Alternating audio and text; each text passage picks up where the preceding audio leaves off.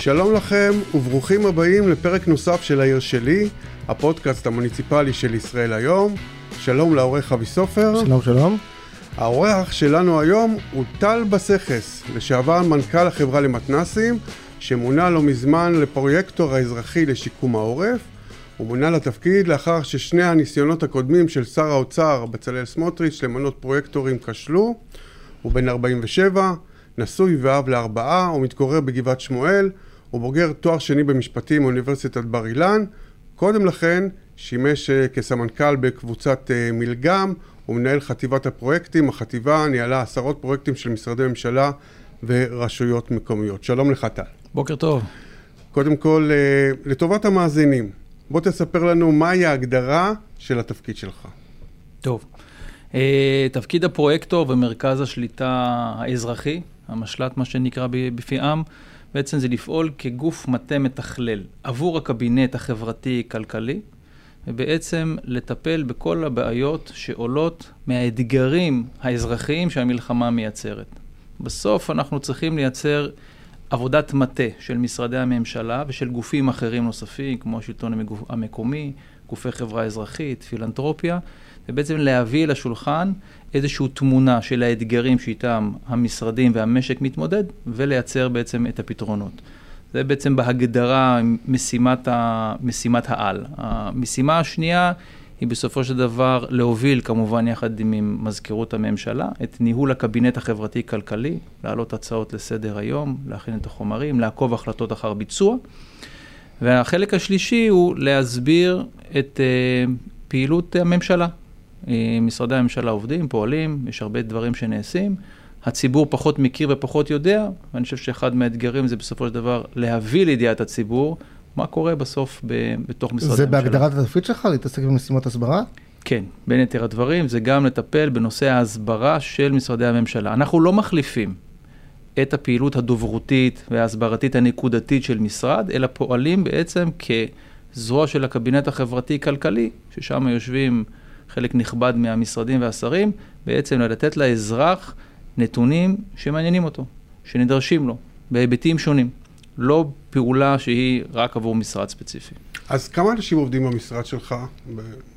תאר לנו פחות או יותר את התפקידים. Uh, המשל"ט uh, קם uh, רק בימים אלו. אני נכנסתי לתפקיד באופן רשמי לפני כשלושה שבועות, למרות שאני בערך כחודש בתפקיד. כרגע אנחנו בתהליכים של הקמה במקביל. אני מעריך שהצוות יהיה צוות מצומצם של חמישה או שישה אנשים. אנחנו מתמקדים בעיקר, וזה סוג של אנשים שמכירים את עבודת הממשלה, יודעים להיכנס מחר בבוקר מיד לעבוד. אחרי שעברנו את כל התהליכים הפרוצדורליים שנדרשים, ויש במדינה הזאת תהליכים פרוצדורליים ובירוקרטיים. וטוב שכך אגב. נכון, רק שבעיתות מלחמה אנחנו צריכים uh, מדי פעם לעשות מהלכים שהם נמהרים יותר ובצורה אקטיבית יותר, כי בסוף אנחנו בזמן, בזמן מלחמה. אבל צוות uh, מצומצם, קומנדו, מקצועי, סיירת, uh, סיירת משל"ט. סיירת משל"ט, בדיוק. אוקיי. Okay. אז בסופו של דבר, יש, אתה עוסק במפונים, וישנם 125 אלף מפונים. אה, ושבועות ארוכים, אף אחד בממשלה לא הצליח לנהל מעקב אחריהם. הם זקוקים לשירותי כלכלה, בריאות וחינוך. איך יכול להיות שהמדינה אה, נערכה במשך שנים לשעת חירום, וברגע האמת הכל קרס? תראה, השאלה הזאת היא שאלה אה, שמעסיקה הרבה. סך הכל משרדי הממשלה והגופים הרלוונטיים, גם גופי החירום, נכנסו לאירוע שאף אחד לא צפה אותו בשום תרחיש שהוא. אני חייב להגיד שבאופן אה, יחסי, משרדי הממשלה והגופים אה, התעשתו די מהר, זה נכון, גופי החברה האזרחית נתנו מענה, וזה נכון דרך אגב בכל העולם, כשאתה מסתכל בעצם על אה, משברים גדולים שהיו במקומות כמו רעידות אדמה או אירועי אסון, תמיד החברה האזרחית מתגייסת, ומשרדי הממשלה והגופים המוסדיים, הממסדיים, נכנסים במקביל. יש הרבה מאוד מערכות, אתה צודק, ויש הרבה מאוד גופים שמתכללים את האירוע. דקה, אני חייב שנייה להפריע לך. זאת לא הייתה רעידת אדמה. Okay. אוקיי. זו הייתה מלחמה במקום מוכה מלחמות. אנחנו מדינה שמבצעים מתגלגלים, היו פה חמישה רק בעשור האחרון. זה כן שונה, כי האירוע הראשוני שלו היה מאוד טראומטי ובלתי נתפס עדיין, אבל בסופו של יום, החל מה-10, 11 באוקטובר, זה מתנהג כמו כמו מלחמה אחרת, פשוט יותר ארוך, אבל אבל בסופו של יום זה אותם גראדים ואותם מקלטים ואותם פינויים ואותם, אפילו אותם נקודות ציון על המפה שהן יותר אה, רגישות. פשוט, כלומר, כן היינו אמורים להיות יותר ערוכים לאירוע מהסוג הזה. הדבר הכי צפוי במזרח התיכון זה מלחמה. נכון, אבל אני חושב שיש פה שני, אה, אה, שני דברים שהם שונים, אוקיי? במהות ממה שאנחנו רגילים בדרך כלל. מדינת ישראל לא פינתה מאז הקמתה קרוב ל-200 אלף תושבים צפון ודרום. עכשיו, עוד רגע נתייחס איפה התושבים נמצאים ואיזה שירות ניתן להם. בסוף התושבים קיבלו יותר טוב או פחות טוב, משרדי הממשלה התעשתו והשירות ניתן. אבל כשאתה מפנה בתוך רגע נתון 200 אלף תושבים, זה ברור לכולנו שזה לא אירוע שהמדינה מורגלת אליו, אף מדינה דרך אגב לא מורגלת אליו, ודרך אגב, המערכות הן מערכות שתומכות. השינויים שיצרו, וזה נכון, יש לנו במה להשתפר. צריכים לראות איך אנחנו היום ולהבא מייצרים מערכת אחת ברור, שקיימת. ברור לי שאתה אה, רק נכנסת לתפקיד פחות או יותר לפני כמה שבועות, mm-hmm. אבל אה, בסופו של דבר כן אה, נערכו. זאת אומרת, היו תוכניות לשעת חירום נכון. לפינוי תושבים. אמת. היו תוכניות להרבה דברים, שלא, לא, ישראל כן ערוכה למלחמה, אנחנו עם ספור, שהדבר הזה הוא מאוד, אה, אה, שכיח אצלו, ויש תוכניות מסודרות, ולא פעלו לפיהן. השאלה היא למה. אני חושב שהתוכניות פעלו בחלקם, לא על פי כל התרחישים שמדינת ישראל נערכה להם. אני חושב שיהיה הזמן לבוא ולבדוק למה לא פעלו לפי תרחיש זה או אחר, למה הוחלט לפנות למלון ולא בעצם למרכזים קהילתיים או לבתי ספר, כפי שאולי מתוכנן במקור. אני חושב שיש לזה הרבה סיבות מוצדקות למה כן, ויש גם סיבות למה כנראה לא היה צריך לעשות את זה. המציאות שיש היום, במקום שבו אני מסתכל כפרויקטור, היא לראות איך בנקודת הזמן הזאתי מייצרים איזושהי מפה שמדברת ושמה את מפת המפונים והמתפנים עצמאית, שזה אתגר אחר, אותם מפונים שבעצם באופן עצמאי, אה, מסיבות דרך אגב כנראה אה, נכונות, אה, אישיות, של פחד, של חשש, עזבו. את זה, זה משימה אחת שאנחנו צריכים לטפל בה. ואני חושב שהמשימה השנייה, והיא החשובה יותר, זה איך אנחנו מייצרים מציאות, וגם זה אני כפרויקטור כבר מטפל עם כל הגורמים שעוסקים בדבר, אה, בהחזרת התושבים הביתה. אני מדבר כרגע על תושבי הדרום, לא על תושבי העוטף, אלא על קו 4 וצפונה, ונעשית פעולות, אה, נעשות פעולות מאוד משמעותיות אה, על ידי המדינה. קו 4 איפה הוא עובר? קו 4, אני לא זוכר להגיד את, את היישובים, אבל בסוף זה לא יישובי התקומה. זה לא שרוצים הביתה, כי שדרות זה 40 אלף איש, ו-40 אלף איש כפול 200 שקל ליום למבוגר, ו-100 שקל, שקל לילד, זה הרבה מאוד כסף פר יום. המלחמה הזאת בכלל היא סדר גודל של כמה ביום עולה למשק המלחמה הזאת? אתם... הרבה, הרבה, הרבה כסף. ראיתי כמה תחשיבים, בין, בין מיליארד למיליארד וחצי דולר ליום הבנתי פחות או יותר. שקלים אבל כן. שקלים, זה... סליחה, שקלים בין מיליארד למיליארד וחצי שקל ביום. זה גם כן איזשהו שעון חול שדופק על המבצע הזה. נכון. וקצת מגביל את, את הצבא מלעשות את משהו... לא, אבל זה מיליארד שקל ליום הם צורכי, אני אדבר על צורכי הביטחון, מתוכם מרכיב העיקרי הוא צורכי הביטחון. ברור. עכשיו, דרך אגב, לגבי תושבי שדרות, אני חושב שהעניין הוא לא כסף. אני חושב שהתהליכים שניתנו אה, והסיוע לאזרחים, אה, תמיד נמצא מה, הוא לא היה, מה היה חסר ואיפה אפשר לתקן, ואני יכול להגיד לך, לפני שבאתי לפה התקיימה שיחה עם אה, צוות משרד האוצר בראשות השר בצלאל סמוטריץ' וכל הצוות המקצועי, שכל הזמן חושב על מתן מענים, אני הייתי שותף לשיחה הזאת כמו לכל השיחות והמפגשים, איך משפרים עוד, איך מסתכלים על אותה אישה שנמצאת בבית עם שלושה וארבעה ילדים, כשהבעל נמצא חודש במילואים, איזה הטבות אפשר לתת לה, איך אפשר לסייע אז, לה. אז בדיוק בוא נדבר על הבעיות. מה הבעיה הכי דחופה של המפונים, כמו שאתה מבין אותה, והכי חשוב, איך פותרים את הבעיה? תראה, הנושא, הנושא של אה, החזרת המפונים הוא נושא מורכב, כי הוא מורכב מכמה היבטים. כדי להחזיר תושב שהתפנה הביתה, נעשות הרבה מאוד פעולות, אבל הפעולות בסוף הן מדברות אל אנשים, ואנשים צריכים לחזור למקום שממנו הם יצאו עם טראומה. אז אני, אם אני שם את כרגע בצד את הנושא הקהילתי, את החוסן הנפשי ואת האתגרים שכל משפחה מתמודדת באופן עצמאי, אה, נעשות הרבה מאוד פעולות. מנהלת תקומה, יחד עם פיקוד העורף, יחד עם השלטון המקומי, יחד עם משרדי הממשלה, עובדים 24/7 כדי לייצר את אותה תשתית שתאפשר את החזרה של המפונים. והדבר הזה מחייב שתי פעולות עיקריות אבל מיידיות. לפני החזרה, לפני החזרה. אתה למשל יודע להגיד לי, מתוך, כן. המדינה פינתה באופן, אני יודע על 125 אלף, אתה אמרת 200. עם, אה, עם המתפנים עצמאית. אני לא, יודע- אני לא, אני מדבר על מקומות שהמדינה אמרה, אנחנו מממנים את הפינוי. שלכם. סדר אנחנו, גודל, אתם כן. לא יכולים לגור פה. נכון. אה, אה, כמה מהם עובדים? כמה מהם יש להם מסגרות חינוך? אתה יודע, אף אחד לא יודע, כשאני פונה, אני עושה עוד תפקידים שלי בתקשורת, אני הרבה פעמים פונה למשרדי ממשלה ושואל, כמה אנשים הם בלי מסגרת חינוכית היום?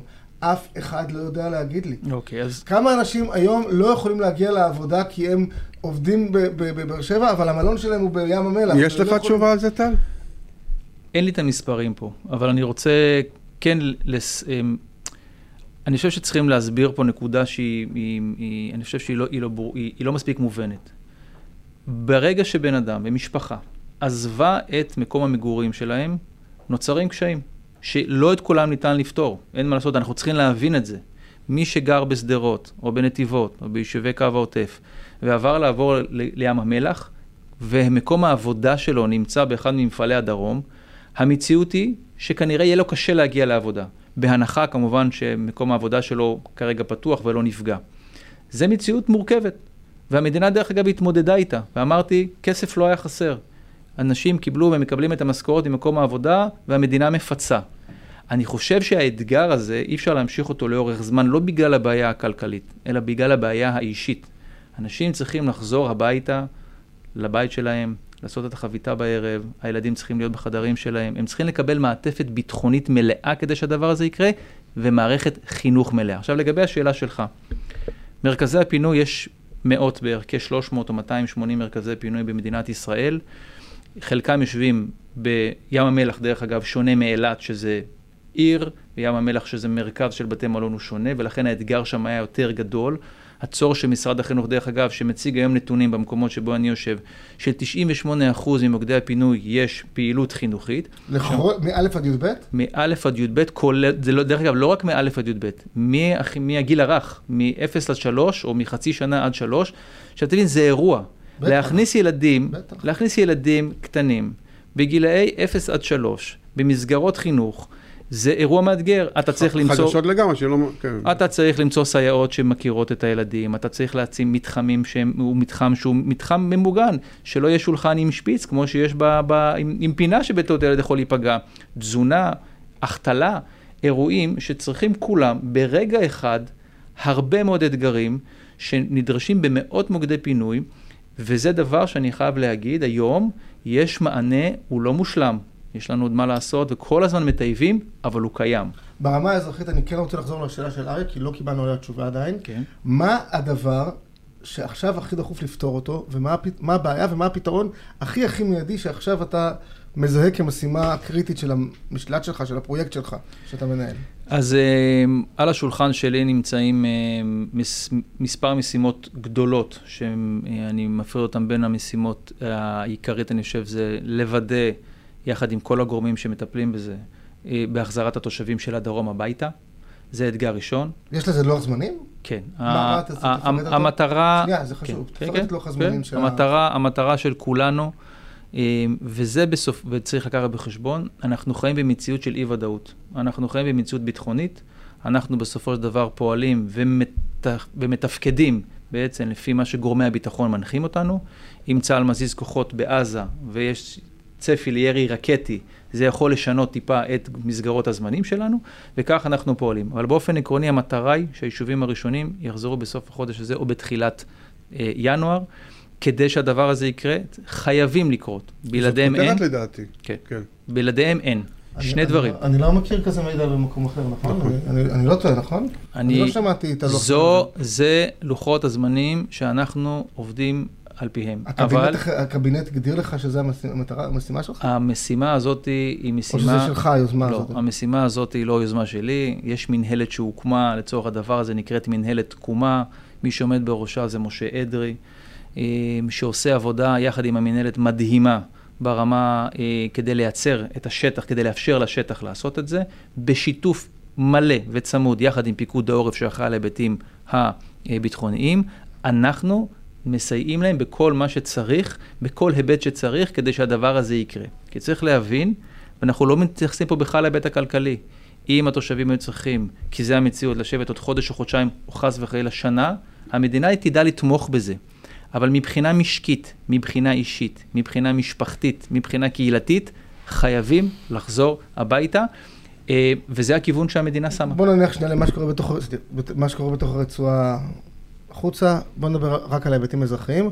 מה צריך לקרות כדי שאפשר יהיה לחזור לגור בשדרות עכשיו? מבחינה אזרחית, לא, עזוב שנייה, שלא יהיו טילים, עזוב, בוא, זה לא שלנו. מה שכן שלנו זה ברמה האזרחית, מה אנחנו יכולים לעשות כדי שאפשר יהיה לחזור בתחילת ינואר לגור בשדרות? מה, מה אתם עושים בשביל זה?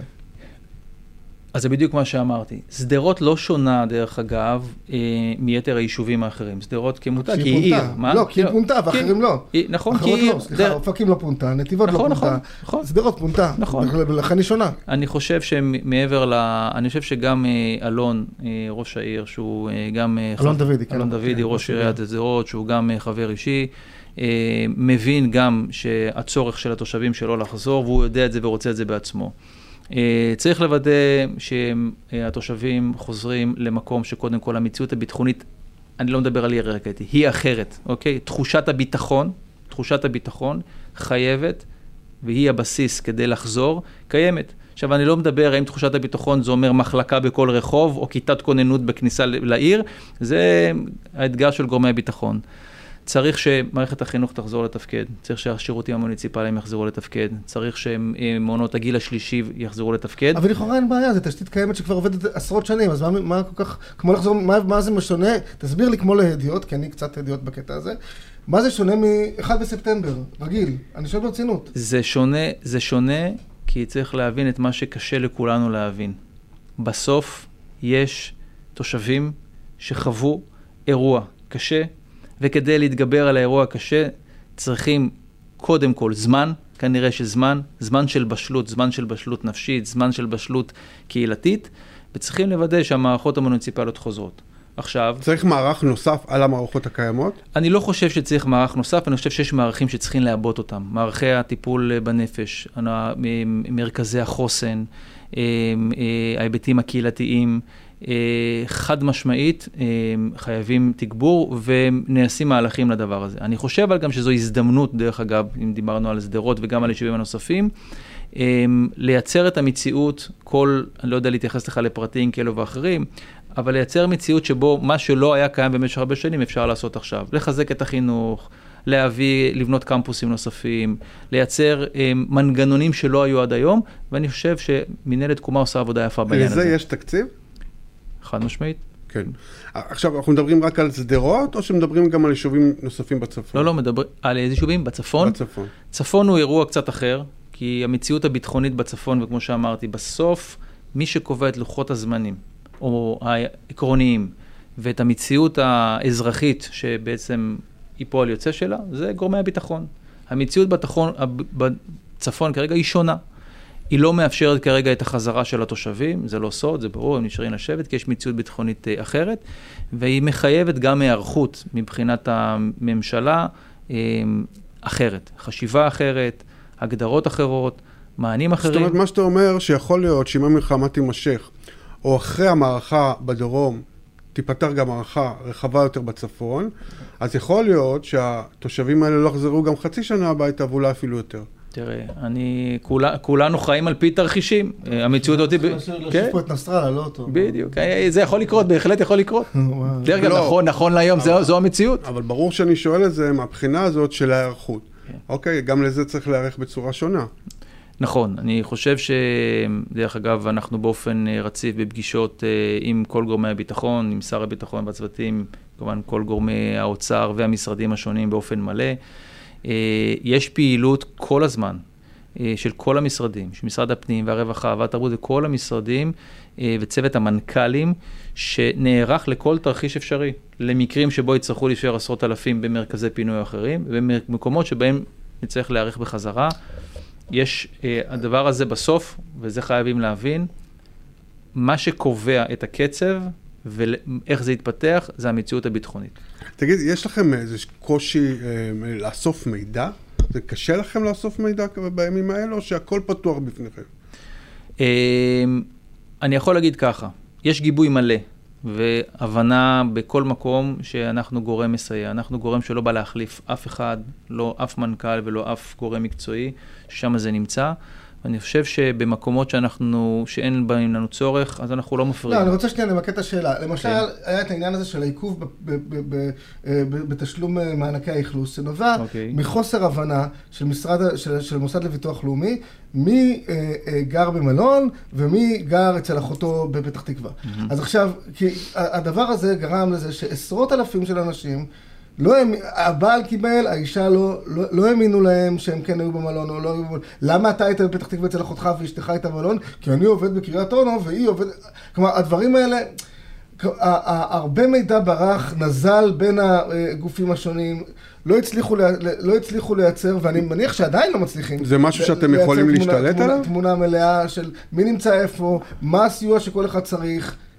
אז אני אומר ככה, קודם כל את האירוע הזה ספציפית לא אנחנו, אנחנו לא מטפלים, אנחנו רק מכירים ושמענו עליהם כמו כולם, ואני יכול להגיד לך ממה ששמעתי, אה, גם החשב הכללי במשרד האוצר וגם משרד התיירות מצאו את הפתרונות נכון, זה לקח זמן, כי היו באמת ככל שהבנתי, אה, בעיות עם הדיווחים. הבעיה היא לא כסף לא יגוע בזמן. אני רוצה שנייה למקד את הבעיה. הבעיה היא סינכרון, הבעיה היא סינכרון. זה בדיוק, זה, בדיוק, זה בדיוק התפקיד, זה בדיוק התפקיד שלנו.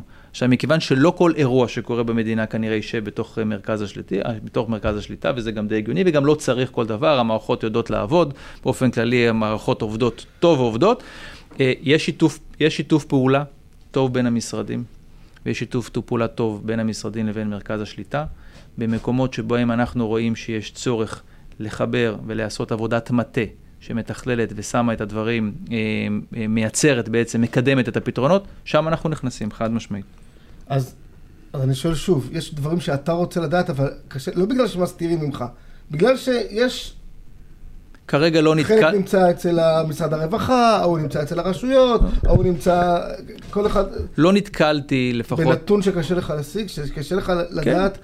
לא, שלא נתקלתי בנתונים שביקשנו ולא קיבלנו. אני אומר עוד פעם, לא כל נתון בסופו של דבר הוא נתון מחודד ומדויק עד הסוף, ועליו נדרשת עבודה. אבל מבחינת, אתה שואל אותי, עם ההבנה של כולם שיש צורך בשיתוף הפעולה, גם בנתונים וגם בעבודה מקצועית, היא קיימת, היא קיימת. בוא, בוא תספר לנו בבקשה, אה, טל, אה, על הליך המינוי שלך, mm-hmm.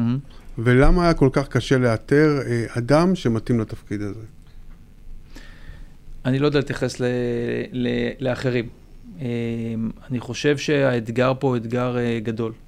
אה, אני יכול להגיד לך לפחות לגביי, כששר האוצר אה, פנה אליי, אנחנו מעבר לשלום במסדרון לא הכרנו קודם, אמ, הגעתי, וכשהוא הציע את התפקיד, הדבר הראשון שאמרתי לו, כמו יהודים טובים, נעשה ונשמע. קודם כל נעשה, אחר כך נבין מה המשמעות של הדבר הזה, כי אני רואה בזה שליחות אישית, חברתית מאוד מאוד גדולה.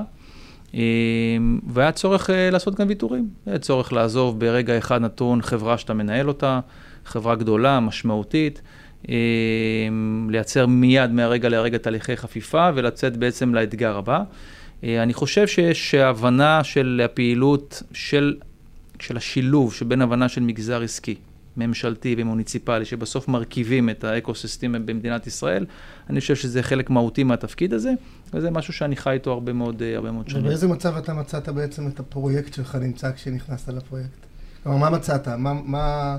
אתה הגעת לפני שלושה שבועות, רצינו, אנחנו רצינו לראות אותך כבר אז, לא רצית, אה, כי אני מניח שקצת לא הכרת, לא ידעת, לא ידעת, לא היו לך תשובות עדיין, אבל מה, מה בעצם, תספר קצת על, על תמונת המצב שראית ובמה השתנת. תראה, קודם כל, אה, וזה נכון, לפני שלושה שבועות ולפני חודש לא ידענו את מה שאנחנו יודעים היום, ויש עוד הרבה דברים שאנחנו נדע, כי יש הרבה נושאים שעוד לא הגיעו, ויש הרבה מאוד... בסוף אנחנו חיים בעולמות מקצועיים שיושבים במקומות מסוימים במשרד ספציפי או במקום ספציפי, ואנחנו נדרשים לתהליך למידה. אני חושב שהיום התמונה של האתגרים, של חלק מהאתגרים, היא הרבה יותר בהירה לנו, אוקיי? בנושאים השונים, וזה מאפשר לנו בעצם אה, להתמקד, להתמקד בניהול של התהליך ולקדם פתרונות. אה, מה שלא היה ידוע לי גם לפני שלושה שבועות, או לפני שלושה שבועות וחצי בערך שנכנסתי לתפקיד. בסוף אנחנו בזמן מלחמה, הקצב חייב להיות מהיר, העבודה היא מסביב לשעון. אני לא מסתכל על השעות שינה שלי, אבל צחקנו לפני זה שהדבר היחיד שנחפש אותו היום זה עוד שעה, שעתיים או לישון. כי בסוף יש לנו פה שליחות וחובה אזרחית, וכולנו, כולנו חדורים, וכל האנשים שאני עובד איתם לפחות, למען אותה מטרה, לא תמיד אולי זה נראה בציבור, אבל כולם, אה, מי שיגיע, אני, אני יושב ספציפית במשרד האוצר, באופן פיזי, מי שיגיע לשם בשעה 12 ו-1 בלילה, כמעט מדי יום יראה אנשים עובדים, אורות דלוקים במסדרון, וכולם מטפלים באותם נושאים שאנחנו אה, נדרשים להם. אה, אה, אני שנייה רוצה, שנייה לחזור, כי אנחנו קצת דילגנו, mm-hmm. על הנושא של המפונים הלא רשמיים. כן.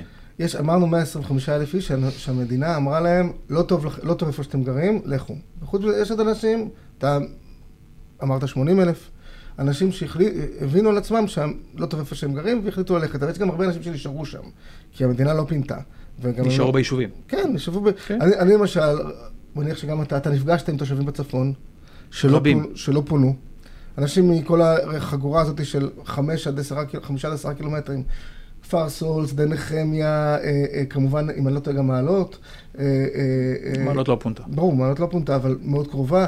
אה, כמובן, אני חושב שכל ה, הקו הזה היה כאילו, פחדו מלפנות את נהריה, אז קבעו חמישה קילומטרים, זה ככה, ככה זה נראה לי לפחות. אני צודק? זה עובד ככה. מי שקובע את הכללים בדבר הזכאות לפינוי הם גורמי הביטחון בלבד. הצבא, משרד הביטחון, הוא זה שמגדיר איזה יישובים ואיזה יישובים בלבד זכאים, היו, היו צריכים, לא זכאים, להתפנות. זאת אומרת, זה לא עניין של זכאות, הם היו חובה עליהם להתפנות. לגבי היתר, נמצא על השולחן שלנו, בבקשה, היא כבר קיימת הרבה זמן, לבדוק איך אנחנו יכולים לסייע לאותם אותם משפחות, אותם תושבים שהתפנו שלא על פי אותם החלטת ממשלה. ואלה שנשארו, תבין. ואלה, שנשארו, אנחנו, אני, אספר לך סיפור. אני, אני לא אקל על עצמי. בקיבוצים שם אין ממ"דים לאנשים. אנחנו יודעים. אני יודע. ואמרתם להם, אתם לא, יכולים, אתם לא צריכים להתפנות. כלומר, אתם מצפים מהאנשים האלה להישאר במקומות שלהם, אבל לא דאגתם שיהיו, אה, אה, אה, חלק מהמועצה האזורית שלהם התפנתה, אז אין בית ספר. לא יכולים לקחת אותם כי אין, אין, ממוג... אין כלים, כלים ממוגנים לקחת אותם לבתי ספר, אז ההורים, כי ההורים לא חייבים לנסוע בממוגן, אבל כדי שיהיה הסעה ממוסדת, היא צריכה להיות ממוגנת. כלומר, אם ההורה ייפגע מכטב"ם של החיזבאללה, פחות מפריע לכם, אוטובוס יותר מפריע לכם, אני מבין למה, אבל באופן עקרוני, אה, אה, אה, אנחנו מסתכלים על זה ואנחנו רואים, לא דאגו שהאנשים האלה שנשארים, כאילו כפר סולט וכפר סבא אותו דבר.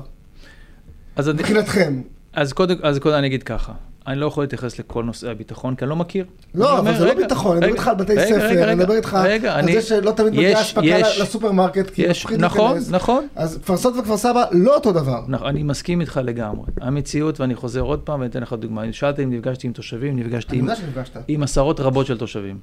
ודרך אגב, זה רק מחדד לי את הצורך כמה אנחנו צריכים לטפל בנושאים שהמציאות אותי יצרה. כי ראיתי באמת יישובים, אני אתחבר למה שאתה אומר לגמרי. יש מציאות שבו יישוב שלא פונה על פי החלטת ממשלה, על פי גורמי הצבא, ש-50% או שליש מהתושבים יתפנו באופן עצמאי.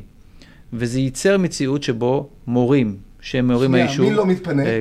אנשים שיש להם ילדים קטנים ממש, ולא, ו- ואין להם עבודות. לא, לא, בהכ... לא בהכרח, לא בהכרח. ואנשים מבוגרים מאוד. לא בהכרח. אנשים מבוגרים מאוד שלא לא יכולים, ש- ש- ש- שלא רוצים לעזוב את הבית. אידיאליסטים, חקלאים שיש להם שדות לאבד, ומפחדים לעזוב את השדות כדי שכל הסחורה וכל העמל, שלהם בחודשים האחרונים ירד לטמיון והם נשארו עם בור בתקציב שאיש לא, לא יכסה עליו אחר כך.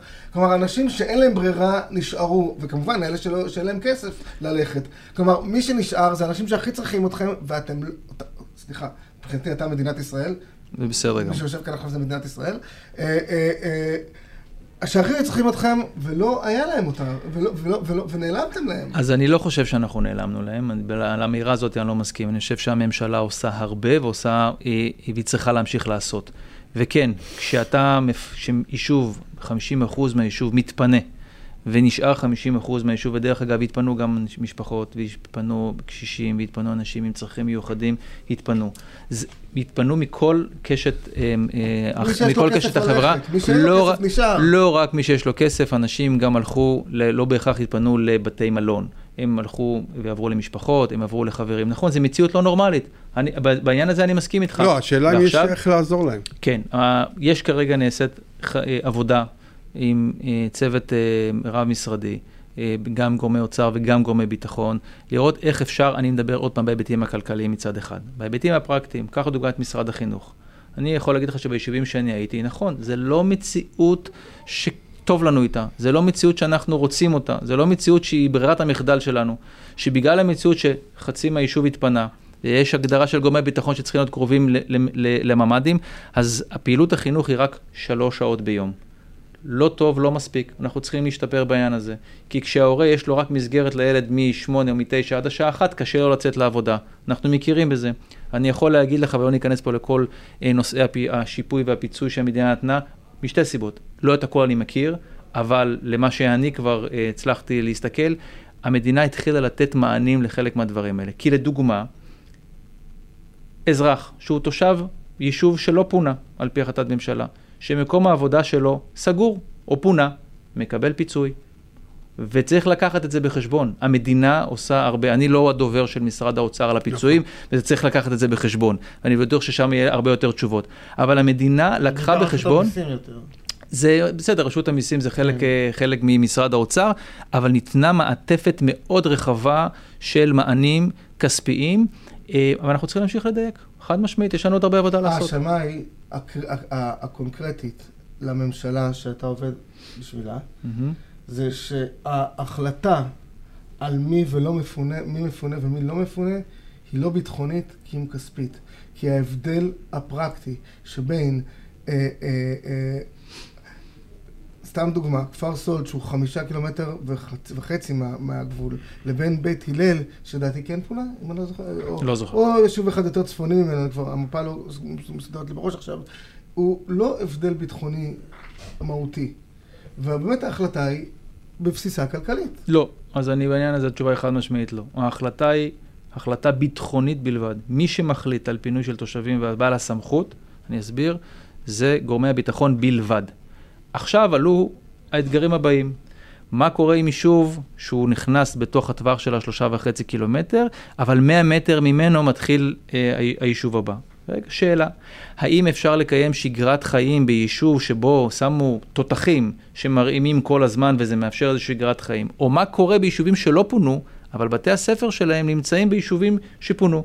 אלה השאלות. כל הדרום ככה, דרך, כל, כל מועצה אזורית אשכול ככה. דרך אגב. כל המועצה האזורית אשכול ככה. נכון, אבל במקרה של מועצה אזורית אשכול, רוב התושבים התפנו.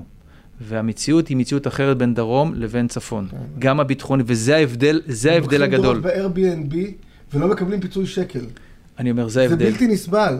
אי אפשר לחיות שם. למה אתה... למה אני, לא? אגיד, אני אגיד לך ככה, אני אמ, אמרתי ואני אומר עוד פעם, הנושא הזה הוא נושא מורכב, שנמצא על השולחן של משרד האוצר וגורמי הביטחון, ובימים אלה בוחנים מה היכולת לתת. תראה, אנחנו לא יכולים בסוף, כשקרו האירועים, לבוא ולבחון האם מישהו שהוא הרגיש לא בטוח אה, ועזב, האם זה היה נכון או לא נכון.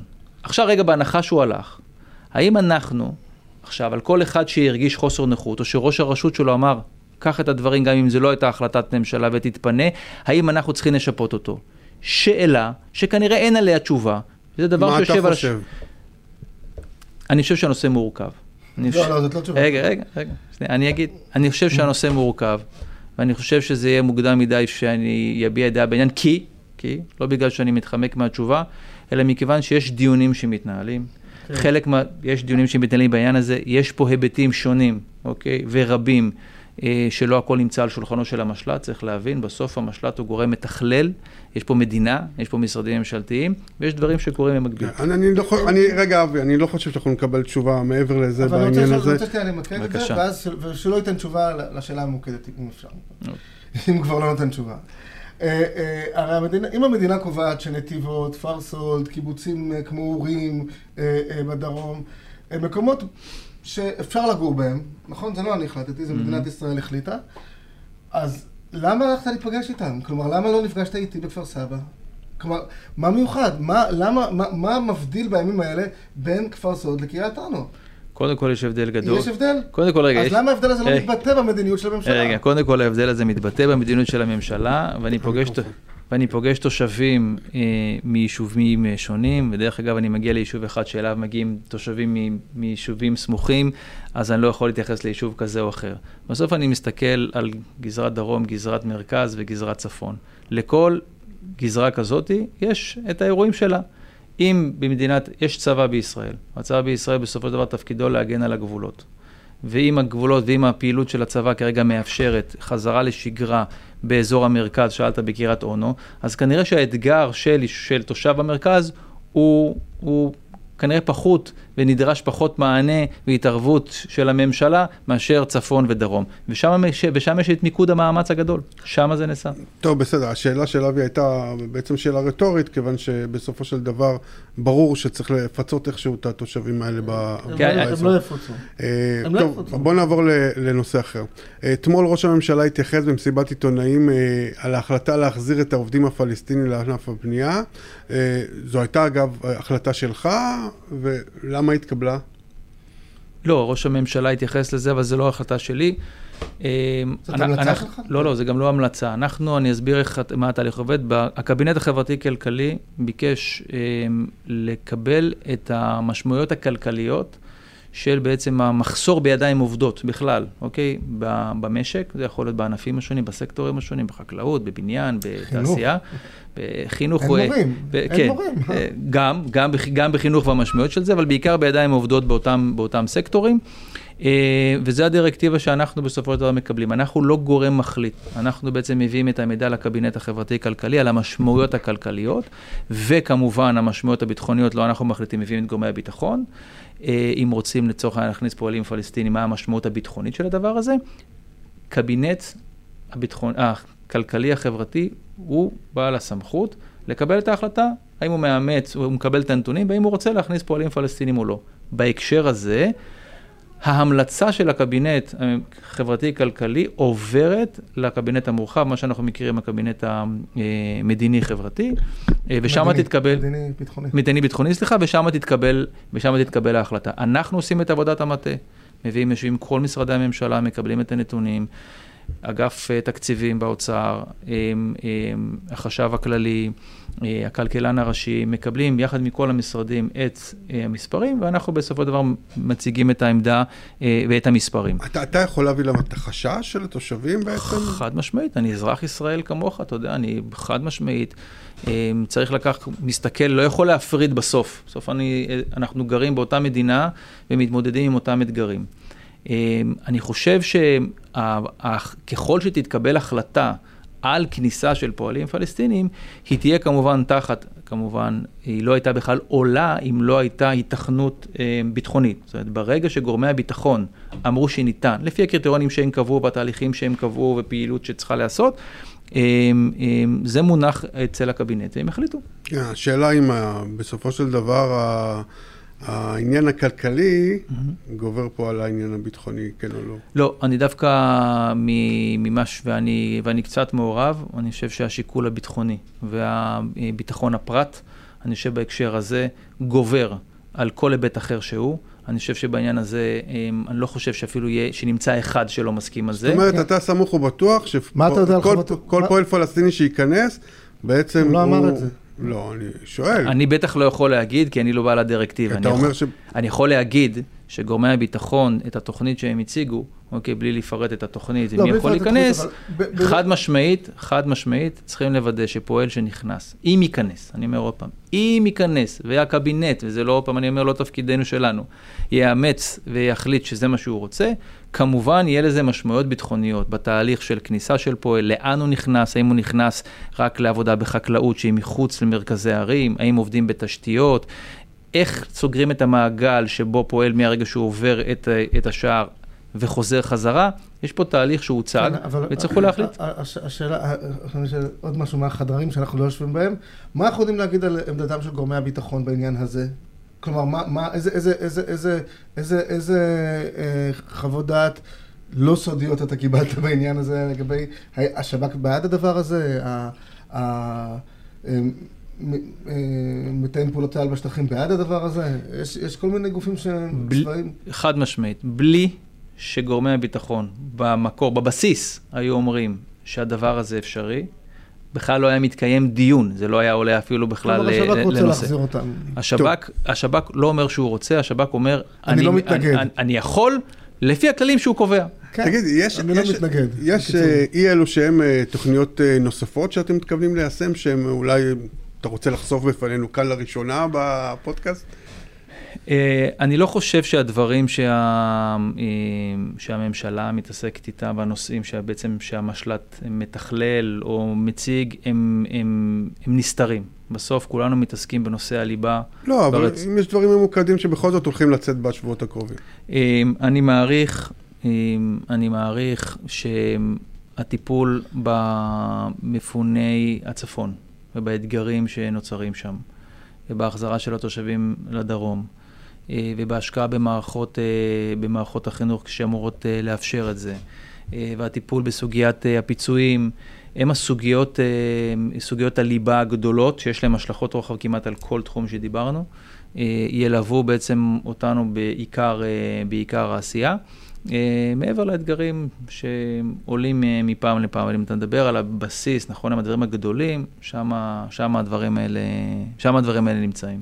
הייתה המון ביקורת, גם בהתחלה וגם תוך כדי תהליך, על המנכ"ל של משרד ראש הממשלה, שהוא סוג, היה סוג של, הוא זה שבעצם בהיעדר מישהו אחר לקח את, בעצם אמור היה לעשות מה שאתה עושה עכשיו, mm-hmm. פחות או יותר, יוסי שלי, על כך שהאירוע כולו לא אירוע מתוכלל mm-hmm. ולא מנוהל. אתה יכול להבין למה זו התחושה שמתגברת, ומה דעתך בעניין? אני לא יודע. אני, אני עובד עם יוסי שלי, אני בטח לא מחלק לו ציונים, ואני לא יודע את כל הגדרות התפקיד שלו. אנחנו יושבים ביחד בקבינטים, יש בינינו שיתוף פעולה מלא. אה, וכל אחד אחראי על הדברים שבמסגרת שלו. תגיד, אה, ממה שאתה יודע על המשק הישראלי, כמה זמן עוד נצליח להחזיק ככה? תראה, יש לנו עם, כלכלה חזקה, ממה שאני נחשפתי. יש לנו עם, עם, עובדי אוצר שהם עם, אנשים מקצועיים וטובים. שמקבלים כן, את ה... כן, אבל בסופו של דבר זה עניין של מספרים. כן, אז כן, איפה אנחנו עומדים בעניין הזה? אנחנו... כי מדברים על חודשים ארוכים, ומיטוט, ולא יודע מה, כל מיני דברים שאנחנו לא מתקרבים אליהם בכלל בשטח הצבאי כרגע, אז זה חודשים קדימה, אולי אפילו... אולי אפילו אנחנו גם עוד שמונה, תשעה חודשים עוד נתעסק עם הדבר הזה. מדינת ישראל יודעת לתמוך כלכלית ולהיות חזקה, ואני, זה מהמספרים שאני מכיר, עוד פעם, וזה לא הדירקטיבה שלי, ממש לא. אה, יכולה לתמוך בכל מה שנדרש כדי לאפשר את, אה, את המלחמה ולאחריה, כדי לעמוד בכל אה, המשימות שהקבינט הביטחוני הגדיר, וצריך להגיד לאזרחי מדינת ישראל, יש מדינה מאחורה. חזקה, עם כן, משרדים, כן, אבל... עם משרדים שעובדים. כן, אבל בוא נמקד שנייה. אנחנו מדברים פה על, אם אתה דיברת על מיליארד שקלים ביום, כן. אנחנו מדברים על עוד 400 מיליארד שקלים בשנה פחות או יותר. Mm-hmm. זה כמו עוד תקציב מדינה. זה כאילו כמו עוד, אתה יודע מה, לא תקציב מלא, אבל מתקרב לאחוזים נכבדים. ברור שאתה לא שר האוצר בסופו של דבר, כן? אתה לא מקבל את ההחלטות, נכון. אבל אתה חושב שיהיה כסף לזה? זאת חד, השאלה. חד משמעית. אנחנו יושבים בכל הדיונים אה, שהם רלוונטיים בעניין. המדינה יודעת לתמוך. אה, מיליארד שקל אה, ליום, או מיליארד וחצי, או שבע מאות, הם, אה, הם סכומים שמשתנים ביחד לקצב, לקצב האירועים. המדינה היא חזקה, אגף התקציבים והחשב הכללי באוצר חיים את זה ונושמים את זה כל יום. אנשי מקצוע שיודעים להביא אותנו בדרך הנוחה. אתה יודע, לפני המגבלות של הלחץ הבינלאומי וכל הדברים האלה, יש גם אנשים... יהיו גם. לא, עזוב את זה, תניח לזה. אני, אני אומר, נגיד לא היה. Mm-hmm. אני אומר, יש כאן מגבלה אחרת של כמה זמן אה, אה, אנשים יכולים לחיות אה, עם אה, דקה וחצי עם מרחב מוגן. אפילו במקומות קצת יותר רחוקים מהעוטף, אני לא מדבר איתך על העוטף. דרך מצוין, זה עוד בדיוק, זה בדרך אגב, זה בדיוק, זה בדיוק, אתה נותן את התשובה לבד, זה בדיוק המשימה. אנחנו כמדינה אה, והכלכלה תומכת, צריכה לתמוך ויודעת לתמוך. כדי שהיעדים הביטחוניים שהוגדרו ושהוצבו יושגו. אם זה ייקח חודש או חודשיים או שלושה, אין לי מושג. אם זה בעצימות כזו או אחרת, אין לי מושג, כמו לא, שלך אין מושג. בסדר, עזוב, זה אבל, באמת... אבל המדינה יודעת לתמוך בזה, יש לה את הכסף, יש לה את היכולות, יש לה את המשאבים, והיא התנהלה כלכלית נכונה, ודרך אגב, זה שאלות שחשוב להפנות אותן גם לגורמים שם, אני בטוח שתקבלו את אותן תשובות. עם נתונים יותר טובים כנראה. אתה יודע שלפני שבועיים התראיינה פה מישהי, חוקרת מטעם משרד מבקר המדינה. שאלה אחרונה, כן? זאת שאלה אחרונה? כן. אוקיי. חוקרת מיוחדת מטעם משרד מבקר המדינה התראיינה פה לפני שבועיים, היא סיפרה כן. על המון כשלים. אתה מכיר את המכתב שלך, אני מניח, נכון? אה, שמעתי שיצא כזה מכתב, כן. לא נתנו לך לקרוא אותו? אה, תלוי אם זה המכתב הזה. זה מבקר המדינה, אני חושב, כן, שאלה. כן, כן. אוקיי, זה יותר המכתב. מאחד? כן. שאנחנו מכירים? לא, יכול להיות אוקיי. שאני, רק רק כדי שנת- שנתפקס שזה היה מכתב. כן, הם של 12 עמודים, כן? כן, ההוא אוקיי. של ה-12 עמודים. כן. אה, אה, אתה, אתה קראת את המסמך הזה, אני מניח? אה, אתה מסכים עם הביקורת? יש לך פתרונות למש, לכשלים שהיא רשמה? הייתה מאוד נקודתית, המכתב מנוסח בצורה מאוד נקודתית וקונקרטית. תראה, אני לא זוכר את כל מה שהיה כתוב במכתב, אה, ואני גם לא חושב ש... אה, ואני חושב שלחלק מהדברים, דרך אגב, דיברנו עליהם, מה שאני זוכר שהיו כן. שם, על הנושא של המחשוב, הנושא של, ה... אה, של המעקב אחר התושבים. אני חושב שחלק מהדברים שיש שם רק מלמדים אותנו, במקומות, אותי לפחות, במקומות, בצירים שיושבים אצלי, איפה צריך לדייק אתה ואיפה מסכים צריך עם הדברים לשפר. שכתובים שם? חלק מהדברים אני חושב שהם הם נכונים, אבל ב, הם, הם לא בדיוק מדויקים, אוקיי? חלקם נכונים, חלקם לא נכונים. לא נכונים, עד כדי רגע, כך. כן, חלקם לא... איפה טעתה? אני לא זוכר להגיד, טעה, סליחה? אז אני אגיד לך, אוקיי. אני, לא זוכר להגיד, אבל הקצב של הדברים שקרה, אוקיי? יש הבדל בין השבוע הראשון לבין השבוע השלישי לבין השבוע השישי של המלחמה, אוקיי? ותלוי באיזה זמן נערך והיה כל סעיף שדוב, שדובר שם. אני יכול להגיד לך שבהקשרים שלי לצורך העניין, שאני חושב שהייתה התייחסות שם לגבי המרכז, לגבי מרכז השליטה, אה, דיבר, אה, או כתבה, אם אני מבין, כבר זוכר אם הייתה חתומה על המכתב, בנושא ההסברה. אני חושב שהוא נושא חשוב. אני חושב שנעשית פעילות מאוד מאוד גדולה. נכון, לא תמיד הכי טובה ולא תמיד מושלמת, צריכים לשפר ולהתייעל, של הסברה של פעילות הממשלה, כי נעשים דברים. לקחתי את זה לתשומת ליבי, ושם אנחנו מתכוונים לשפר, חד משמעית. אני אוסיף עוד שאלה, למרות שאמרתי שזו שאלה אחרונה. קדימה. אה, באופן אישי, כששקלת לקחת את התפקיד, היו חששות? לא, כי אמרתי בהתחלה, כששאלת, או שאני סיפרתי, קודם כל אמרתי כן. כי הרגשתי שזה הצורך כרגע, שאני, שאני מרגיש שאליו צריך להירתם, זו המשימה ברמה, ברמה האישית שלי. ראיתי את האחריות הלאומית, ש, כמו שאני מפרש אותה.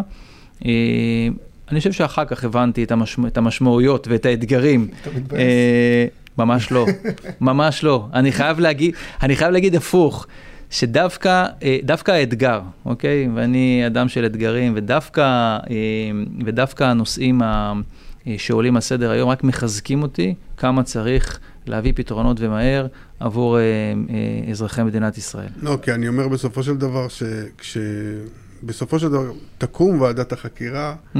כן, אה, ישפטו גם את הצעדים שאתה עושה היום, אתה יודע. אוקיי.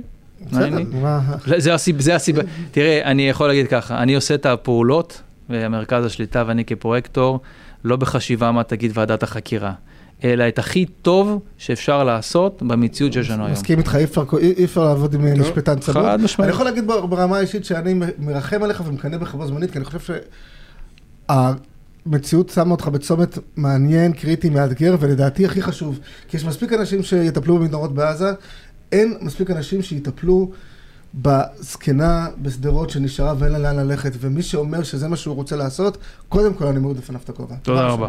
תודה רבה. טוב, אז בניבה ובצבינית זאת, מה שנקרא. תודה רבה לך, אה, טל אה, בסכס, אה, פרויקטור אה, האזרחי לשיקום העורף. אה, פה, תודה לך גם אבי סופר. אה, אנחנו סיימנו. אה, תודה גם למפיקה נטע פלודרמן, לטכנאית אה, נטע סימאי, לאחראי על הפודקאסטים אסף כשר, לראש מערכת החדשות אורי דגון, ולעורך הראשי של ישראל היום עומר לחמנוביץ'. אני אריה אברמזון, בתקווה לימים שקטים יותר. נשתמע.